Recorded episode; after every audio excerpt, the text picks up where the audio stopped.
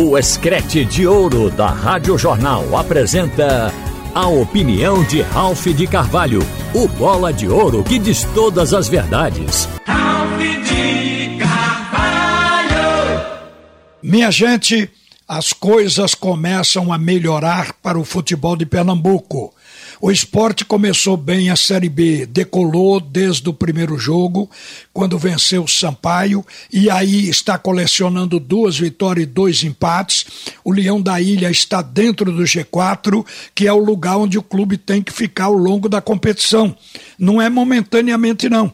É ali durante a competição. Como todo mundo sabe, a Série B é uma competição de regularidade, o que quer dizer que o time tem que pontuar desde o princípio dela. Não é porque tem 38 rodadas que, começando mal, vai ter tempo de se recuperar. Porque muitas vezes o clube se recupera quando chega lá na frente, não entra no G4 porque falta um ponto ou dois. Aí vai se lamentar que poderia ter conseguido aqueles pontos no princípio desse campeonato. Por isso tem que ser de regularidade, tem que pontuar em toda a rodada, se possível. E o esporte tinha decolado, mas o Náutico não.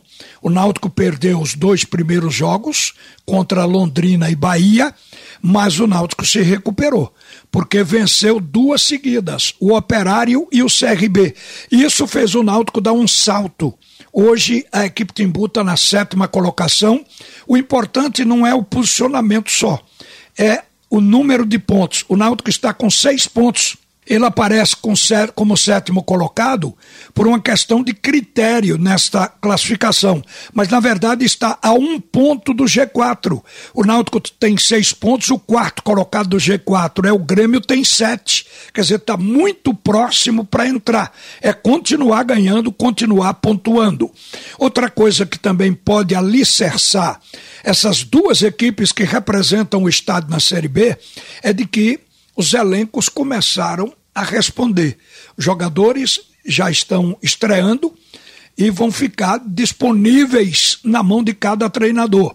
A gente viu no esporte que o Kaique já estreou. É um centroavante que tem, se tem muita expectativa no futebol dele. Ele não foi bem na partida contra o Ituano. Ficou ilhado, não chutou em gol, mas todo mundo sabe o porquê. Um jogador que entrou em campo pelo clamor da torcida, pelo pedido. Eu creio até que a estreia dele foi antecipada para satisfazer o torcedor. Mas ele não jogou nada. Ele ficou preso na marcação, não chutou uma bola em gol. Mas isso vai depender de quê? de condicionamento físico e de ritmo de jogo. O Giovani também, que jogou bem a primeira partida de estreia contra o Criciúma, não foi bem contra o Ituano. Isso acontece enquanto o jogador vai se recondicionando, mas a gente sabe que o esporte tem dois grandes atletas nesses dois jogadores. E o elenco do esporte ele tende a ficar um pouco mais acreditado. Ficou visto agora que o Vanegas não é descartável.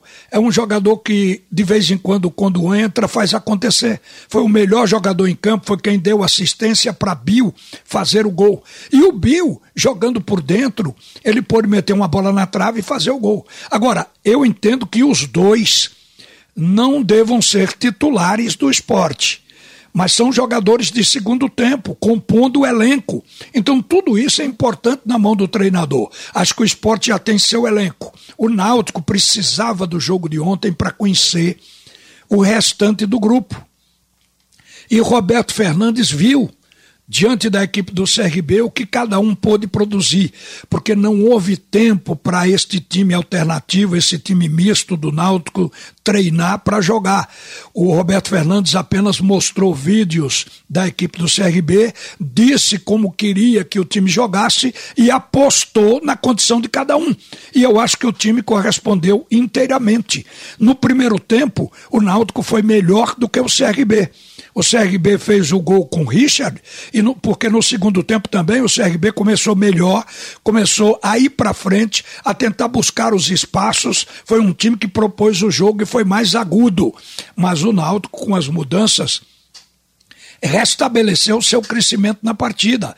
E a gente viu o Náutico empatar e depois o gol da virada. E foi uma coisa bonita de se ver, porque ali a gente começou a particularizar o futebol de cada um. O goleiro Bruno fez uma partida muito boa e a gente sabe que é um reserva confiável para o Lucas Perry. A gente viu o Ailton estrear pela lateral esquerda e fez um golaço, talvez o gol mais bonito de toda a terceira rodada. Um jogador também que acredita no que ele pode dar ao clube. Achei que foi um destaque também no jogo. A gente viu o Luiz Felipe, que já tinha feito um gol contra a equipe eh, do Londrina.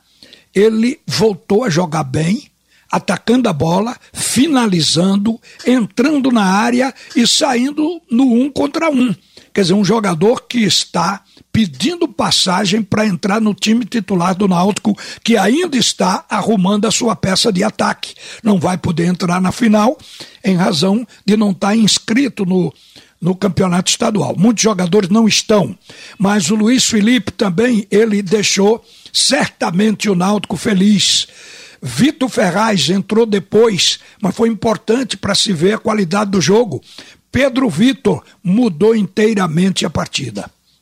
O Pedro Vitor entrou no lugar de Amarildo e fez uma transformação no jogo. Levou um pênalti, bateu muito bem o pênalti, empatou o jogo e teve uma apresentação segura a tal ponto de que foi ele que entrou na área e deu aquela bola voltando para o Ailton fazer aquele golaço, aquele petardo que o goleiro não teve como defender.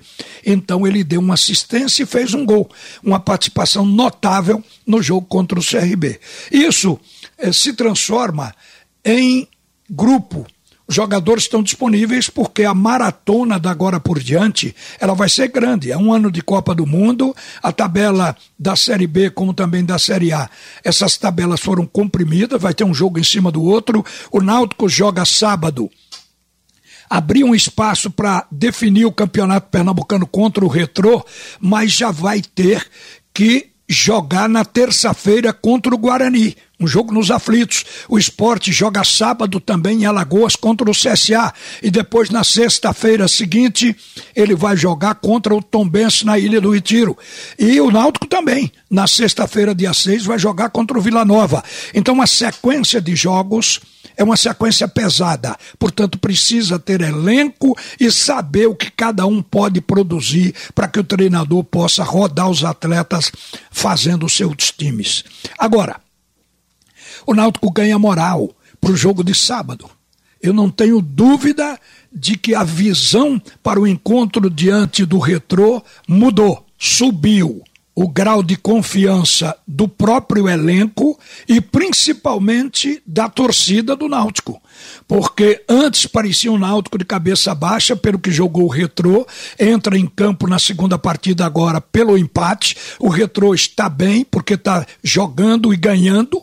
É o primeiro colocado do grupo 3 da Série D, onde ele está atuando. Chega inteiro para o jogo de sábado, mas o Náutico teve uma revitalização. É claro que o Náutico não vai poder usar, os jogadores que jogaram ontem, por uma questão de inscrição no campeonato estadual. Mas o grupo que foi poupado, aqueles sete jogadores e mais outros que serão, serão colocados para completar, eles já vão se sentir fortalecidos, porque sente que os companheiros têm o que dar para que esse time do Náutico realmente possa crescer. Eu acho que isso leva, principalmente no terreno psicológico, o Náutico a fazer uma apresentação bastante diferente do primeiro jogo.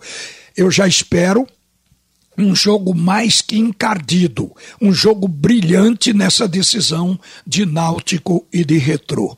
O fato do Retrô jogar pelo empate não está garantindo absolutamente nada. O título está em aberto. O Náutico, se ganhar por 1 a 0, vai para os pênaltis. Se fizer uma diferença dois gols, ganha direto. E a mesma coisa com o time do Retrô. Se o Retrô empatar, já é dele a competição. E aí a gente vai ver uma final realmente espetacular, como qualquer campeonato merece.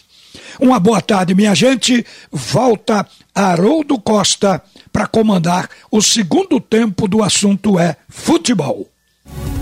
Você ouviu a opinião de Ralph de Carvalho, o bola de ouro que diz todas as verdades.